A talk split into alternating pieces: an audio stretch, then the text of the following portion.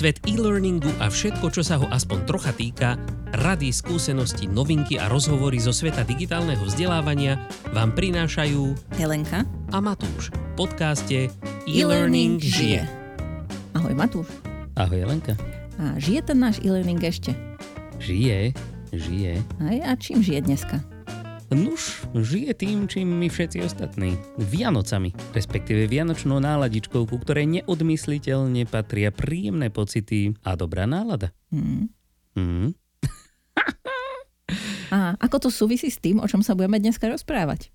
Súvisí to s tým tak, že my sa dneska budeme baviť práve o tej dobrej nálade a príjemných pocitoch, ktoré zdánlivo nemajú nič spoločného so vzdelávaním, ale my sa to tam pokúsime dneska narvať, pretože sa budeme baviť o humore vo vzdelávaní. I keď možno miestami trošičku vážne, ale rozumne, alebo poučne, alebo jak to povedať, proste informatívne. Hej, a možno sem tam príde aj nejaký vtip, ale nesľubujeme. Zatiaľ žiaden nemáme nachystaný. Hej, ja som sa spoliehal na Helenku, Helenka na mňa, takže... Z toho vznikla táto komická situácia, že časť o humore možno nebude mať žiadny humor, ale... Ale bude mať spústu informácií o humore. Hej. No tak si možno povedzme na začiatok, čo to ten humor je, aj keď určite o tom už každý počul. Nuž, humor je ťažko uchopiteľná záležitosť, ale existuje hneď niekoľko ľudí, ktorí sa pokúsili ho definovať, čo ja som si zobral ako takú najľahšie asi pochopiteľnú, relatívne presnú definíciu, je od Petra McGrawa a Caleba Warrena z tzv. Humor Research Lab, alebo teda HURL, ktorí definovali humor ako situáciu, ktorá musí spĺňať tieto tri podmienky. Prvá podmienka, situácia je narušením normy. Druhá podmienka, situácia je benigna, alebo teda mierna, neškodná. A tretia podmienka, obe prvé dve podmienky musia platiť zároveň. Je to teda niečo nečakané, ale zároveň neškodné. A tiež túto svoju teóriu nazvali tzv. Benign Violation Theory, teda teória neškodného narušenia normy nejakej. OK. A výsledkom je teda očakávaný smiech alebo radostný pocit. Áno, samozrejme. Dobré pocity. Patrí k tomu hneď niekoľko hormónov, ktoré sa nám na základe dobrého humoru v mozgu vyplavujú. A máme to tu. Vyplavujú, o ktorých si povieme trošičku neskôr a tiež, ktoré sa nám vďaka nemu nevyplavujú. To sú zase stresové hormóny. A každopádne ide o to, že my ako reagujeme na... Prečo sa o tom bavíme vlastne v spojení so vzdelávaním? Pretože keď je niečo zábavné, tak máme... Ako dneska to bude celkom zaujímavá časť, lebo bude asi veľa prebreptov, ale tak aspoň to bude trošku veselé. Keď je niečo zábavné, je ťažké sa od toho nejakým spôsobom odlepiť. Chcete to proste ďalej sledovať, počúvať, pozerať. Pretože humor, okrem toho, že nás upútava, aj udržuje našu pozornosť a vyvoláva v nás práve tieto príjemné pocity. Ostatne nenadarmo sa hovorí, že smiech je tá najlepšia medicína. Čo si ale asi uvedomujeme relatívne málo, je, že humor môže byť aj veľmi účinný vzdelávací nástroj. Keď už udržuje našu pozornosť, upútava nás, vzbudzuje v nás príjemné pocity, pomáha nám sústrediť sa, proste prečo to nepoužívame viacej vo vzdelávaní. Dnes sa teda pozrieme na to, ako si môžeme humorom vo vzdelávaní pomôcť, ale tiež na to, ako si ním môžeme ublížiť, keď si nedáme pozor. A to sa nebojte, nebudeme sa baviť o nejakej precitlivelosti alebo politickej korektnosti, ale skôr o odpútávaní pozornosti od látky humorom a tiež paradoxne o tom, že humorom môžete za istých podmienok aj znudiť vašich študentov k smrti. A to by sme nechceli. No, ja neviem, ja by som to nechcel. Ty? Nie, ale možno existuje človek, ktorého je to stratégia. Tak akože možno to niekto berie ako výzvu unudiť niekoho humorom k smrti. Možno, že predstaviť takých. No dobre, no ale tak asi väčšina ľudí by chcela ľudí skôr potešiť, alebo teda keď vraví, že nám to vzdelávanie ako môže pomôcť, tak možno začneme teda týmto. Že na čo je nám to teda? Uh-huh. A ako nám ten humor pomáha vôbec? Aha. Pomáha nám tak brutálne, že si to skoro ani neviete predstaviť. Keď zabrúsite na Google a začnete vyhľadávať nejaké výskumy o humore, zistíte, že humor je asi pravdepodobne jedným z najskúmanejších prvkov ľudského života. Ostatne pár zdrojov, z ktorých sme vychádzali aj my pri tejto epizóde, nájdete aj pod touto epizódou na našej stránke eLearnMedia.sk/podcast. Mne sa podarilo vydestilovať zo všetkých týchto výskumov takých 13 hlavných vecí, čo pre nás vlastne humor robí. A tak vám ich strašne rýchlo poviem. Humor nám pomáha zvládať ťažké situácie, bolesť a stres. A to hlavne tým, že znižuje produkciu stresových hormónov, ako je napríklad kortizol a adrenalín. Zároveň podporuje našu schopnosť učiť sa, čo sa nám veľmi hodí. A to tým, že napríklad zlepšuje pochopiteľnosť látky, alebo že humanizuje, hlavne u e-learningu je toto veľmi dôležitá vec, pretože keďže ten vzdelávajúci sa tam nevidí priamo toho človeka, ktorý sa ho snaží niečo naučiť, tak práve vďaka humoru môže cítiť za tým toho človeka. Zlepšuje motivovanosť a pamäť, pretože aktivuje vylúčovanie dopamínu a ten zvyšuje jak motiváciu, tak aj našu schopnosť aktivácie dlhodobej pamäte. Zvyšuje produktivitu a to tak, že čím lepšie sú študenti naladení, tým viac ich baví sa učiť. Toto platí aj pre prácu, ale nás to zaujíma práve vo vzťahu ku vzdelávaniu. Zbližuje ľudí a zvyšuje súdržnosť skupiny. Hlavne pri skupinovej práci toto oceníte, alebo napríklad pri začleňovaní nováčikov do kolektívu. A ďalej, zmenšuje rozdiel v postavení, šéf versus podriadený, buduje dôveru, zlepšuje celkové schopnosti nášho mozgu, a to hlavne vďaka dopamínu a endorfínom, ktoré pomáha vylučovať, a to napríklad schopnosť sústrediť sa a schopnosť riešiť problémy. Robí nás šťastnejšími, samozrejme, a pomáha nám chudnúť, veľmi zaujímavé. Údajne za 10 minút smiechu spálime približne toľko kalórií, koľko spálime za 5 minút aeróbneho cvičenia. Takže miesto dvojhodinového maratónu sa stačí 4 hodiny smiať a je to tam. Vďaka humoru môžete, a teraz pozor, lepšie vyzerať, dlhšie žiť a dokonca údajne aj viac zarábať. Podľa Harvard Business Review totižto humor urýchľuje postup na kariérnom rebríčku, že ľudia, ktorí používajú vo svojej práce humor, oveľa rýchlejšie postupujú vo svojej práci.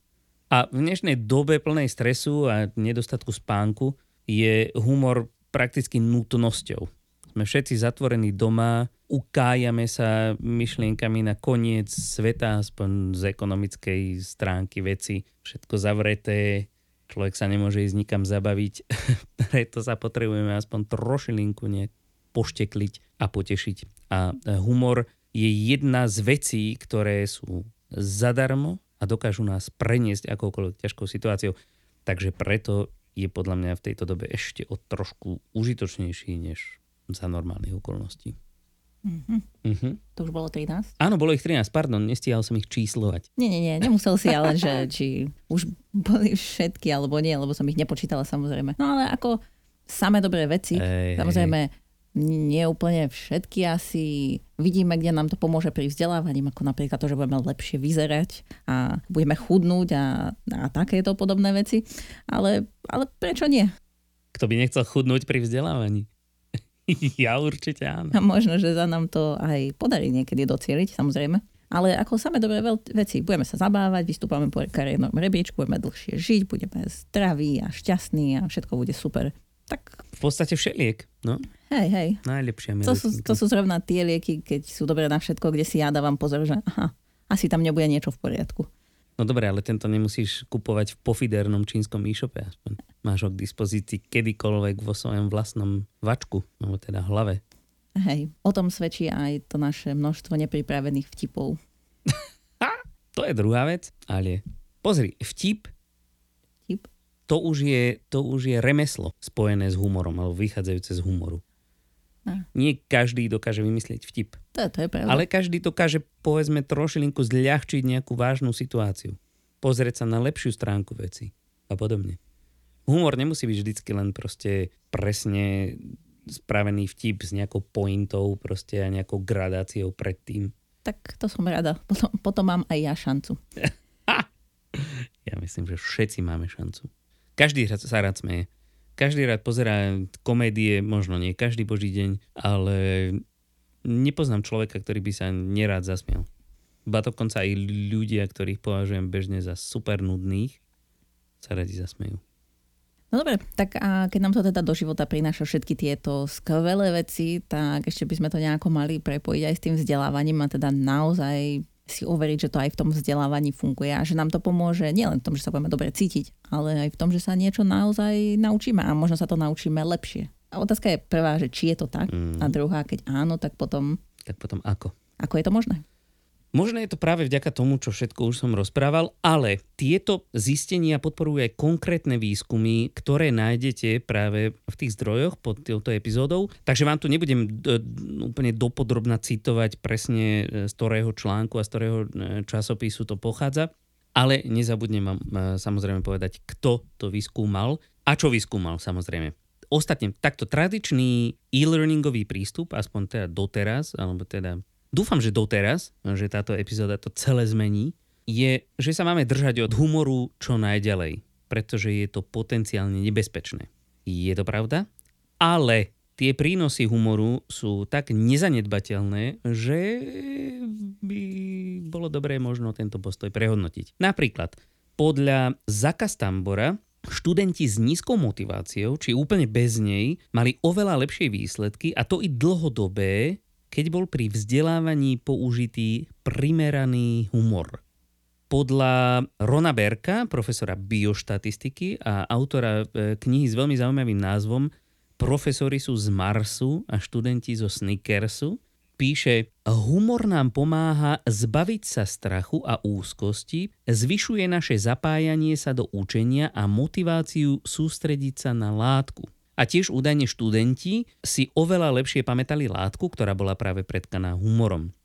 Podľa profesora psychológie Marka Šatca píše, že úloha profesorov je vzdelávať a nie zabávať. To už je také trošku rýpnutie si do humoru, že ako hej, predsa. Mm-hmm. Ale hneď v zápätí píše, že ak humor dokáže spríjemniť proces učenia sa, tak v konečnom dôsledku z toho majú prospech úplne všetci.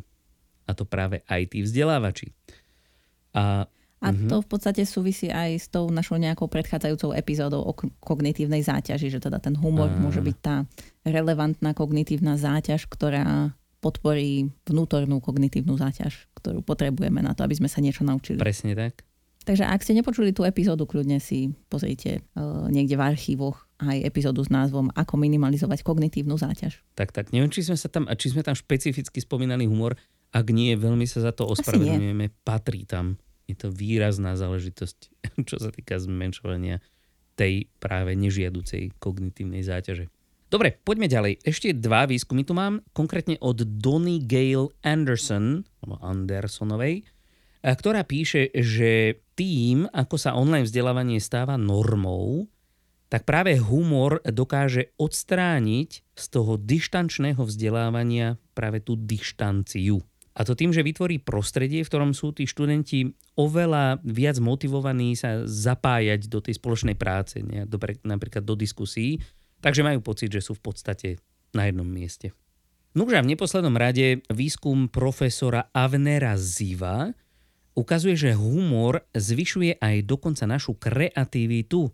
A to tým, že keďže vytvára veselú náladu, tak vytvára prostredie, ktoré vlastne praje neštandardným nápadom. Nápadom, ktoré by ste za normálnych okolností pravdepodobne nemali. Sú to nápady, ktoré sú nelogické alebo nerealizovateľné. Každopádne sú to nápady odvážne. Takže i kreativita. Veľmi zaujímavé. Na čom sa ale všetky tieto výskumy zhodujú, okrem toho, že samozrejme teda humor podporuje učenie sa, tak podporuje práve aj percepciu toho vzdelávania. A napríklad študenti hodnotili svoje vzdelávanie oveľa pozitívnejšie a výrazne sa znížila pravdepodobnosť, že kurz ukončia predčasne. Alebo podľa prieskumu učitelia, tréneri či kurzy, ktoré používajú humor, sú oveľa vyššie hodnotené od študentov. Alebo dokonca študenti hodnotia vtipných inštruktorov ako kompetentnejších komunikátorov. A tiež humor zvyšuje pozitívne hodnotenie vzdelávacieho prostredia i obsahu študentami. A toto je práve, keby sme sa na to pozreli z pohľadu Kirkpatrickovho modelu hodnotenia, tak jeho prvý level hodnotenia nejakého vzdelávacieho modulu je, či sa nám to vlastne páčilo, či sme boli s tým spokojní. A podľa všetkého humor k tomuto výrazne prispieva. Že ľudia hodnotia nielen samotný obsah toho vzdelávania pozitívne, ale aj tých vzdelávačov, prípadne aj to prostredie. Takže dokonca človek sa naučí mať rád aj také LMS vďaka humoru, čo už je výrazný úspech. Hej, takže motivácia dávať humor do kurzu, aby nás mali ľudia radi. Presne tak. A kto by to nechcel? No to mi povedz. Neviem. Podľa mňa to chce každý. Aj keď si to nechce priznať. No hej, tak ja to veľmi ochotne priznávam. Takže... Čo? Takže... Ja, že to chceš. Že... Chcem, aby ma ľudia mali radi, jasné, samozrejme. Presne. A zvlášť tí, čo študujú moje kurzy. A človek má z toho hneď lepší pocit, proste keď pozitívne ohodnotia jeho kurz.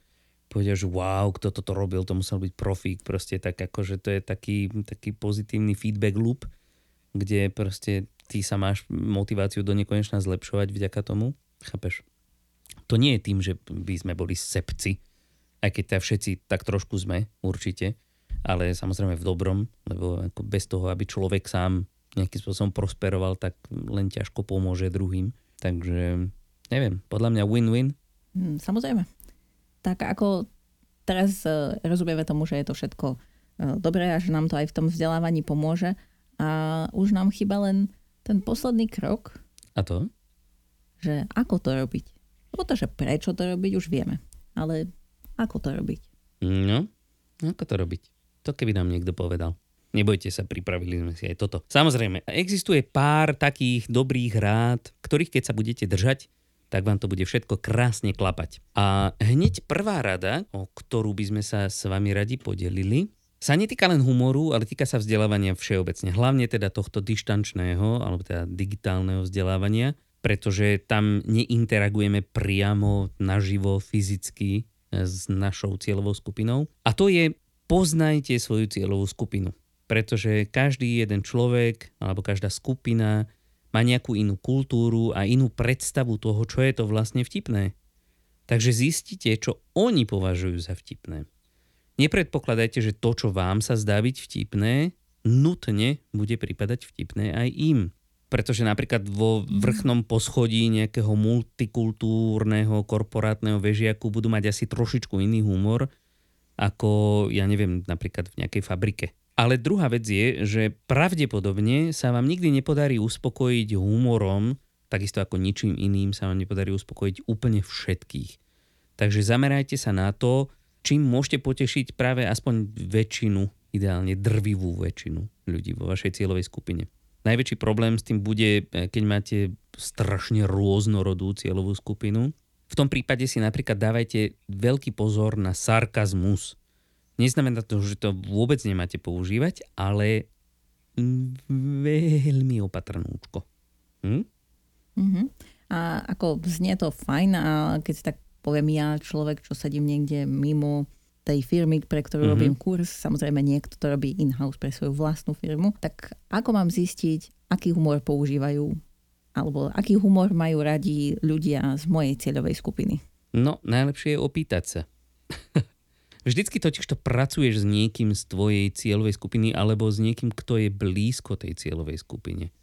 Niekto, kto sa ju snaží naučiť niečo, nejaký subject matter expert, ktorý tiež by mal poznať tú svoju cieľovú skupinu, minimálne vie, čo im chýba a čo ich treba naučiť. Takže už to je prvý krok, ale dá sa to spraviť rôznymi dotazníkmi, anketami, môžeš si s nimi zavolať, vybereš si zo pár ľudí z tej tvojej cieľovej skupiny, zavoláš si s nimi, urobíš si také testovacie kolečko proste v takej neformálnej atmosfére. Všetko sa dá strašne jednoducho zistiť, len sa treba pýtať. OK. Akože úplne jednoducho to neznie, keďže sa musím pýtať ľudí. Dobre, nie vždycky je to úplne jednoduché, ale dá sa to. Pretože v podstate ty vtedy ešte nerobíš nič záväzné pre nich, len sa snažíš zistiť, kto to vlastne je a čo vlastne potrebuje.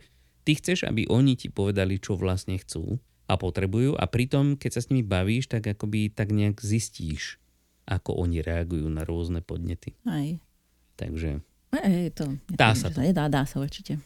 A teda samozrejme, ak je ten humor taký dôležitý, tak mali by sme sa asi o to pokúsiť. Minimálne to zistiť a pokúsiť sa ho tam dať, ak je to vhodné. Práve. A napríklad zaujímavým spôsobom, a toto nadväzuje na to, čo sme sa bavili o tých vtipoch, nie vždycky humor musí byť len vtip. Niekedy to môže byť nejaký jemne nadnesený príbeh alebo príklad zo života, pretože často sa hovorí, že to nevymyslíš. To napíše len sám život. V skutočnom živote sa nájde toľko zábavných príkladov, ktoré sú úplne také, že sa chytáš za hlavu a nechápeš, jak sa to mohlo stať. A vždy sa to aj trošičku prifarbiť. Proste na to, aby si zdôraznila to, čo chceš ľudí naučiť, je najlepšie a ty o tom vieš, pretože ty sa tomuto venuješ. Je práve storytelling. Takže nejaké zábavné príbehy, či už sú skutočné, alebo sú vymyslené. Príbeh je kapitola sama o sebe, aj u nej určite budeme mať samostatnú epizódu nášho podcastu, ale keď spojíš príbeh s humorom, tak to je normálne atomová zbraň, pretože... Je to veselý príbeh. Áno, dobre, keď to bereš takto doslova, ale ja myslím akoby to, čo to môže urobiť pre tvoje vzdelávanie, tak to je multiplikácia efektu. Vďaka príbehom totižto, hlavne teda tým zábavným, si človek dokáže vytvoriť hĺbší vzťah k danej téme, čo nevyhnutne povedie k lepšiemu zapojeniu do toho vzdelávacieho procesu, ktorý teda sme pre nich pripravili. A niekedy je pravda, že k tomu budeme potrebovať veľkú dávku kreativity, hlavne ak sa jedná o nejaké ako fakt veľmi komplexné témy, ale aj tu sa určite niečo dá vždycky vymyslieť. Ostatne nemusíme všetko vždycky nutne vymýšľať od začiatku, pretože tak ako spustu ďalších vecí určite už niekto niečo podobné vytvoril pred nami alebo zažil pred nami.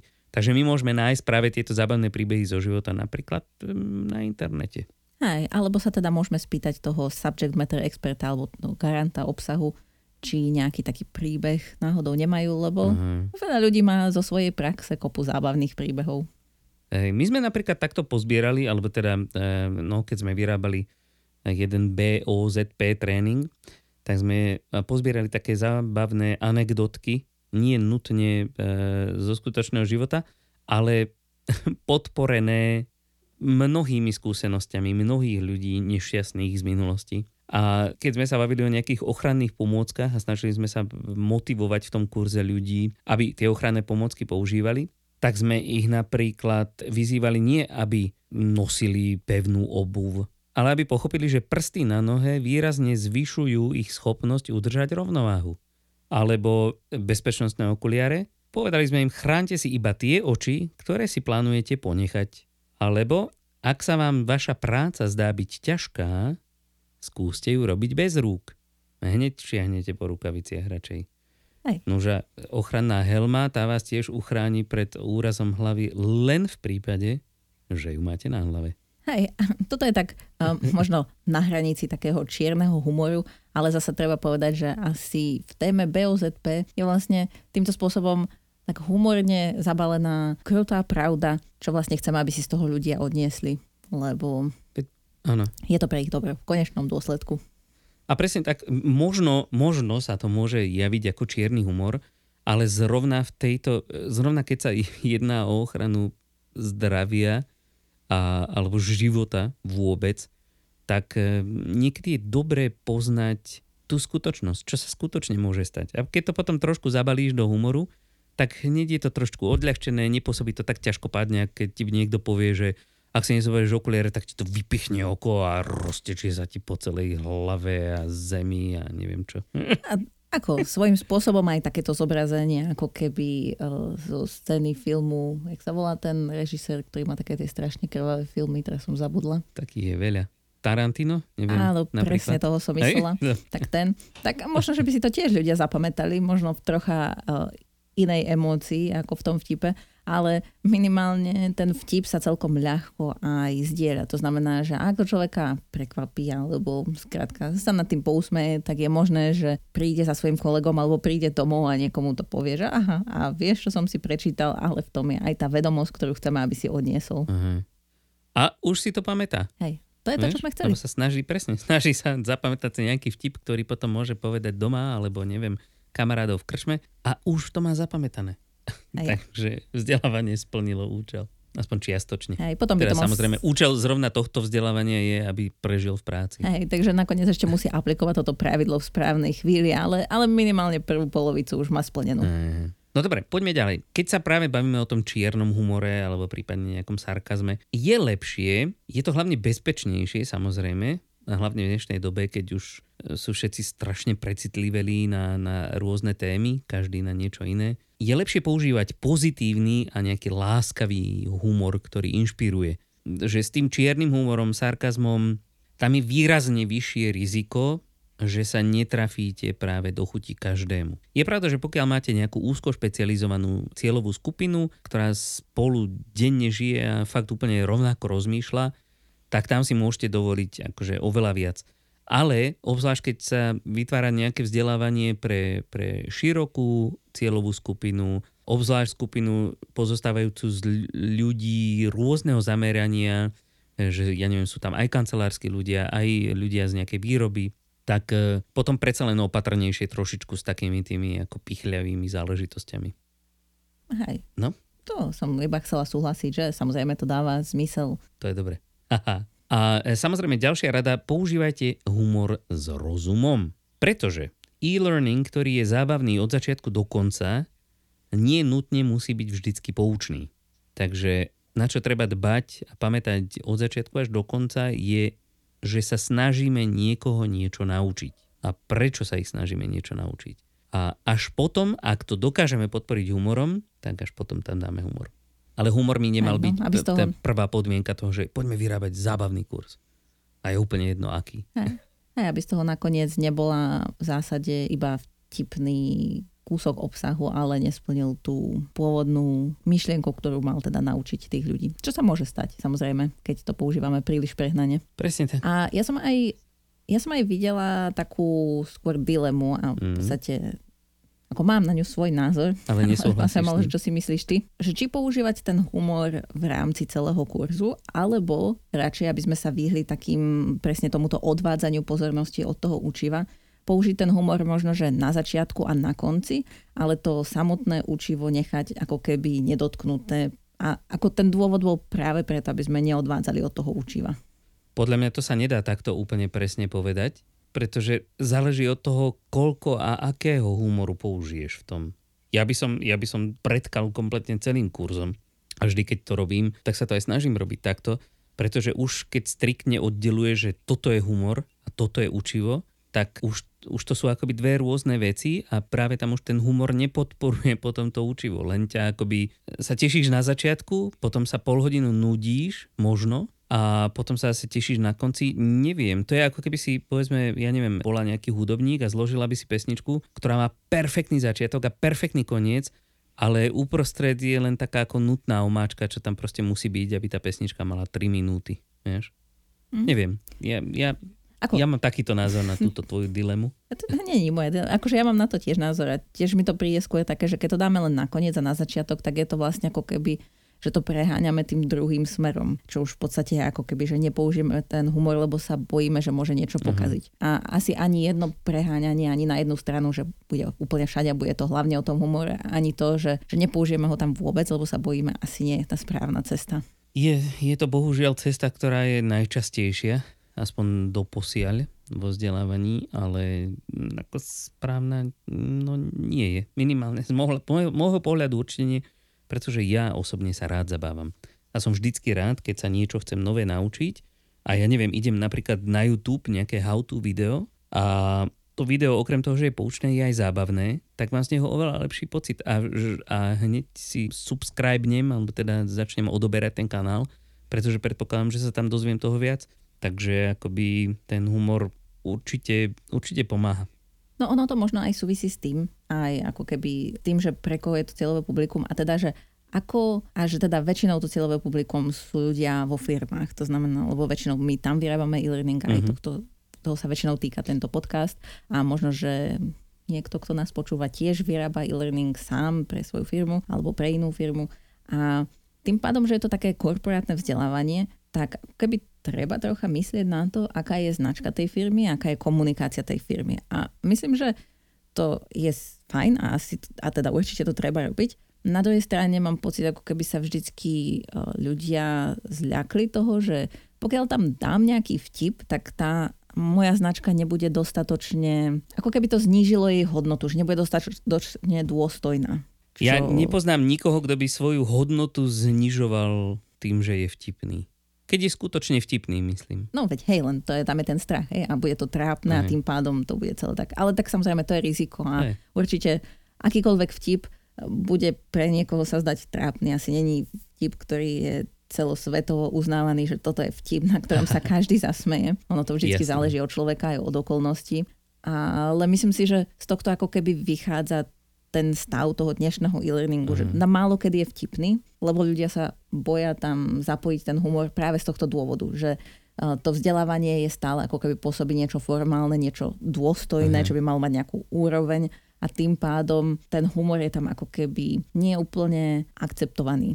A nehovorím, že to je dobré, že to tak je. Ale napríklad aj na vysokej škole, a nielen na vysokej, na všetkých úrovniach formálneho, normálne školského vzdelávania, sú najobľúbenejší práve vždycky tí učitelia, ktorí dokážu použiť humor vo svojom vzdelávaní. Ja som mal napríklad na právnickej fakulte ľudí, ktorí, a to bol starý deduško, jeden profesor, ktorý bol strašidelne zábavný, napriek tomu, že proste teoreticky ten predmet by si nikdy neasociovala s niečím vtipným.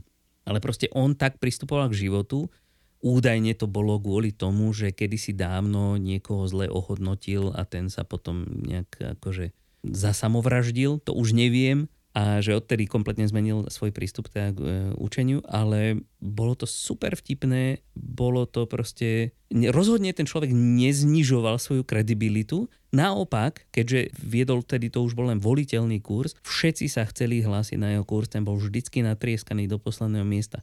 Takže neviem, ako podľa mňa, keď sa niekto bojí, že zníži svoju kredibilitu humorom, tak buď nevie správne používať humor, alebo sa bojí zbytočne, jednoducho. Tak snáď po tomto podcaste, ak tu je niekto taký, ktorý sa bál používať humor, no tak už teraz sa nebude báť. Aj keď teda... Nebojte sa, prosím vás, nikto sa nebojte používať humor. Keby všetci na svete sa furt smiali, tak sme... Už dávno tu žiadna korona nie. Máme všetci tak vypracované brušné svaly, že... A to tiež, presne. Už by nikto nebehal maratóny, by sme sa len smiali od rána do večera. Všetky športové programy by boli o rehote. Hej. No, kto povie zábavnejší vtip? No, vidíš, že miesto nejakých zápasov športových by boli stand-up komici napríklad. A športovci by boli vlastne celé publikum. Neviem síce, ako by sme to merali, že kto sa viacej smeje, ale... No podľa toho, kto by odchádzal s vyrysovanejším trupom. Ja, no dobre, poďme sa trošku posunúť ďalej, ale čo sa týka napríklad tej značky, ktorú si spomenula, tak tam ide presne o to poznanie tej svojej cieľovej skupiny. Že keď už bereš ako celok tú značku, keď komunikuješ za značku, tak tá tvoja cieľová skupina sú vlastne všetci tvoji potenciálni zákazníci.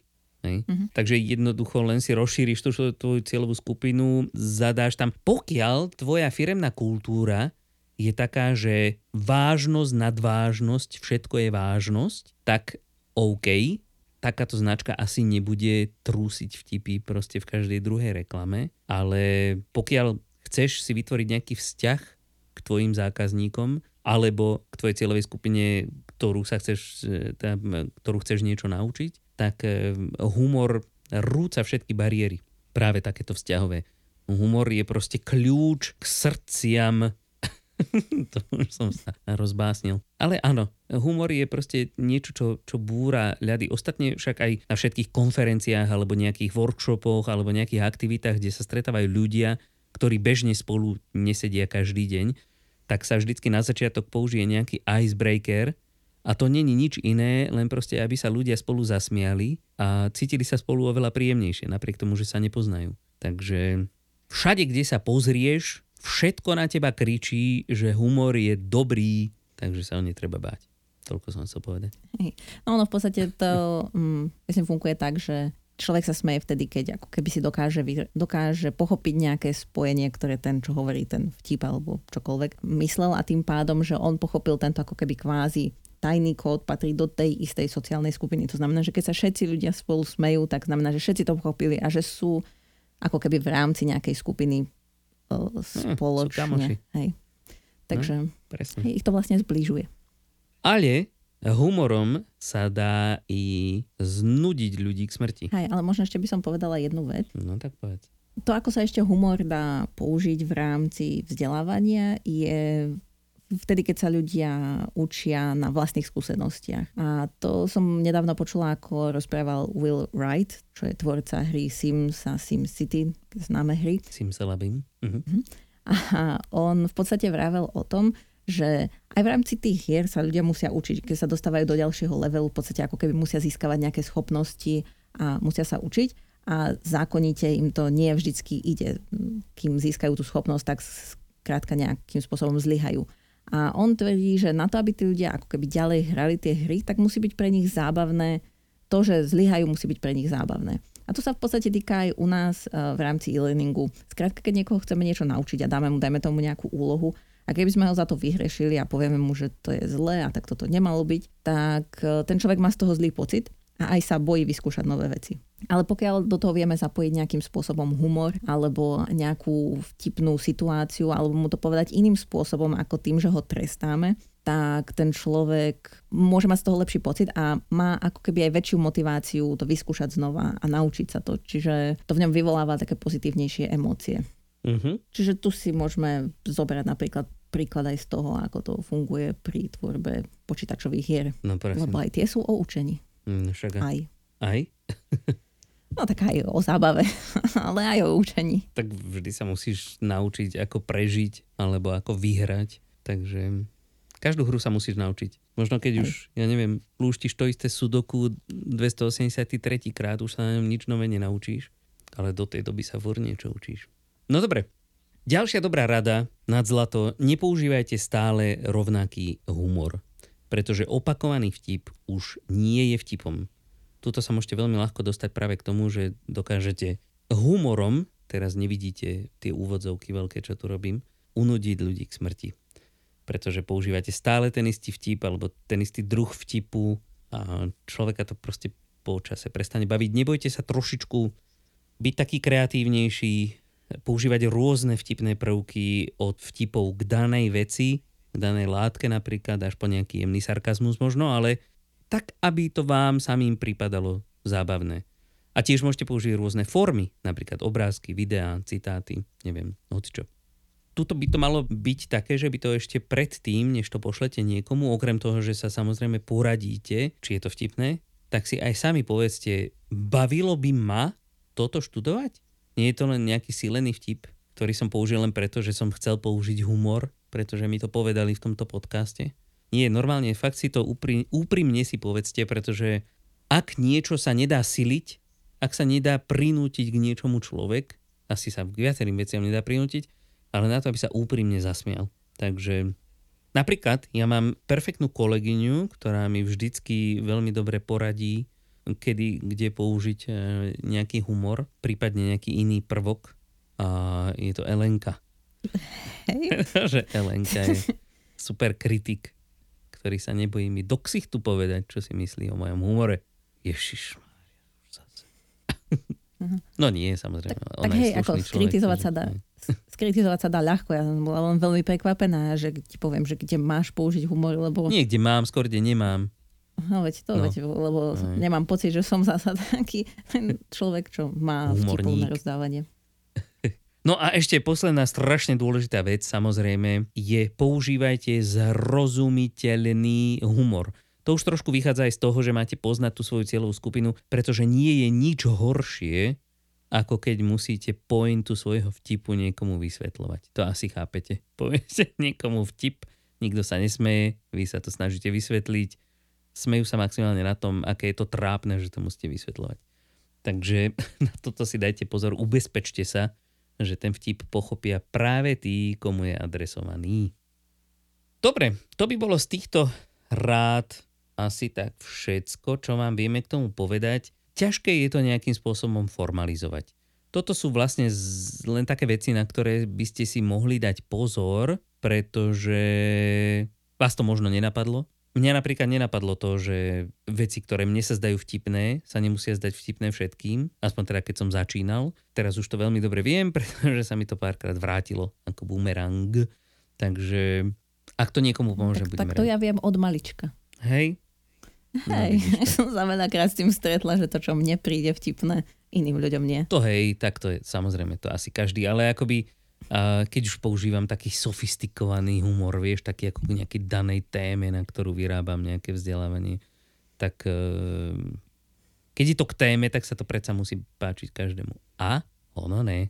Takže aj na to pozor. No dobre, jedna vec, na ktorú práve často narážame a ktorú sme tu už párkrát naťukli teraz, dneska, je, že nie vždycky sú všetci nadšení z toho, že by sa mal v nejakom vzdelávaní, v nejakom e-learningu napríklad použiť humor. A ako teda môžeme presvedčiť našich stakeholderov, teda držiakov na stake, všetkých tých ľudí, ktorí sú zodpovední za prípadne ten kurz, že humor je v poriadku?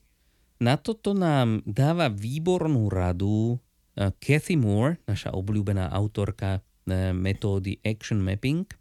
Takže Kathy nám radí, že nemáme hovoriť, že poďme použiť humor, ako sme sa o tom bavili, že proste teraz urobíme zábavný kurz. Nie, skôr, ak cítite, že proste ten kurz by profitoval z toho, že v ňom bude použitý nejaký typ humoru, tak skúste vymyslieť nejaký špecifický žáner. Napríklad, že nech je tento e-learning na spôsob Star Treku alebo čohokoľvek iného, čo funguje na vašu cieľovku.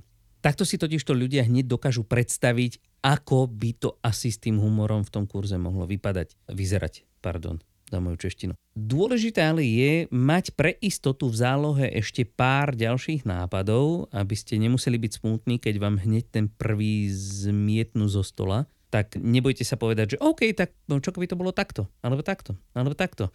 Na niečo sa niekto určite vždycky chytí. A keď už získate aspoň nejaký čiastočný taký akoby náznak súhlasu, že by to teda mohlo byť tam použitý nejaký humor opatrne, tak skúste vyrobiť nejaký malý prototypček, aby si ľudia potom vedeli predstaviť, ako to asi bude vyzerať. A pokiaľ si chcete byť istí, tak ešte tento prototyp pretiahnite cez tú vašu testovacú cieľovú skupinu a vyžiadajte si od nich spätnú väzbu, no a potom už sa slobodne do toho pustite. Každý človek si dokáže predstaviť, ako sa dá vtipne zaobaliť nejaká téma, podľa mňa. Takže nebojte sa toho skúšať to. Keď cítite, že to fakt pomôže, akorát sa stretávate s tým, že to všetci ostatní okolo vás odmietajú, tak sa nedajte.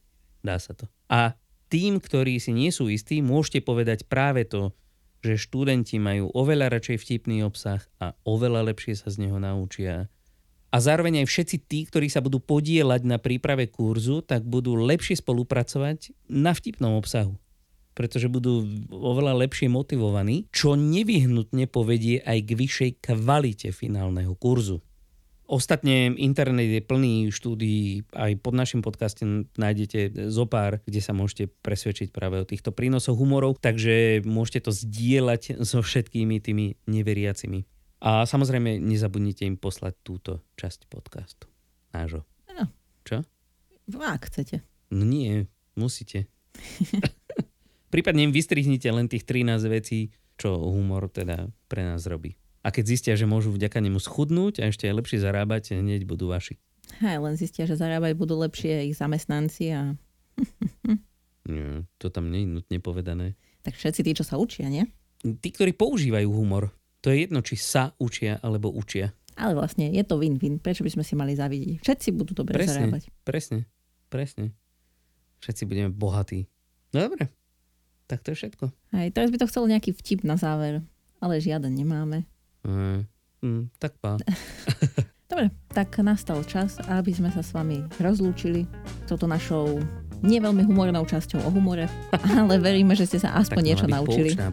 A teda spomínané zdroje, všetky, keby ste chceli v podstate nejaký dôkazový materiál pre ľudí, ktorých chcete presviečať, nájdete pod našou časťou na našej stránke www.eLearnMedia.sk/podcast. A teda počujeme sa niekedy na budúce. Majte sa pekne. Majte sa.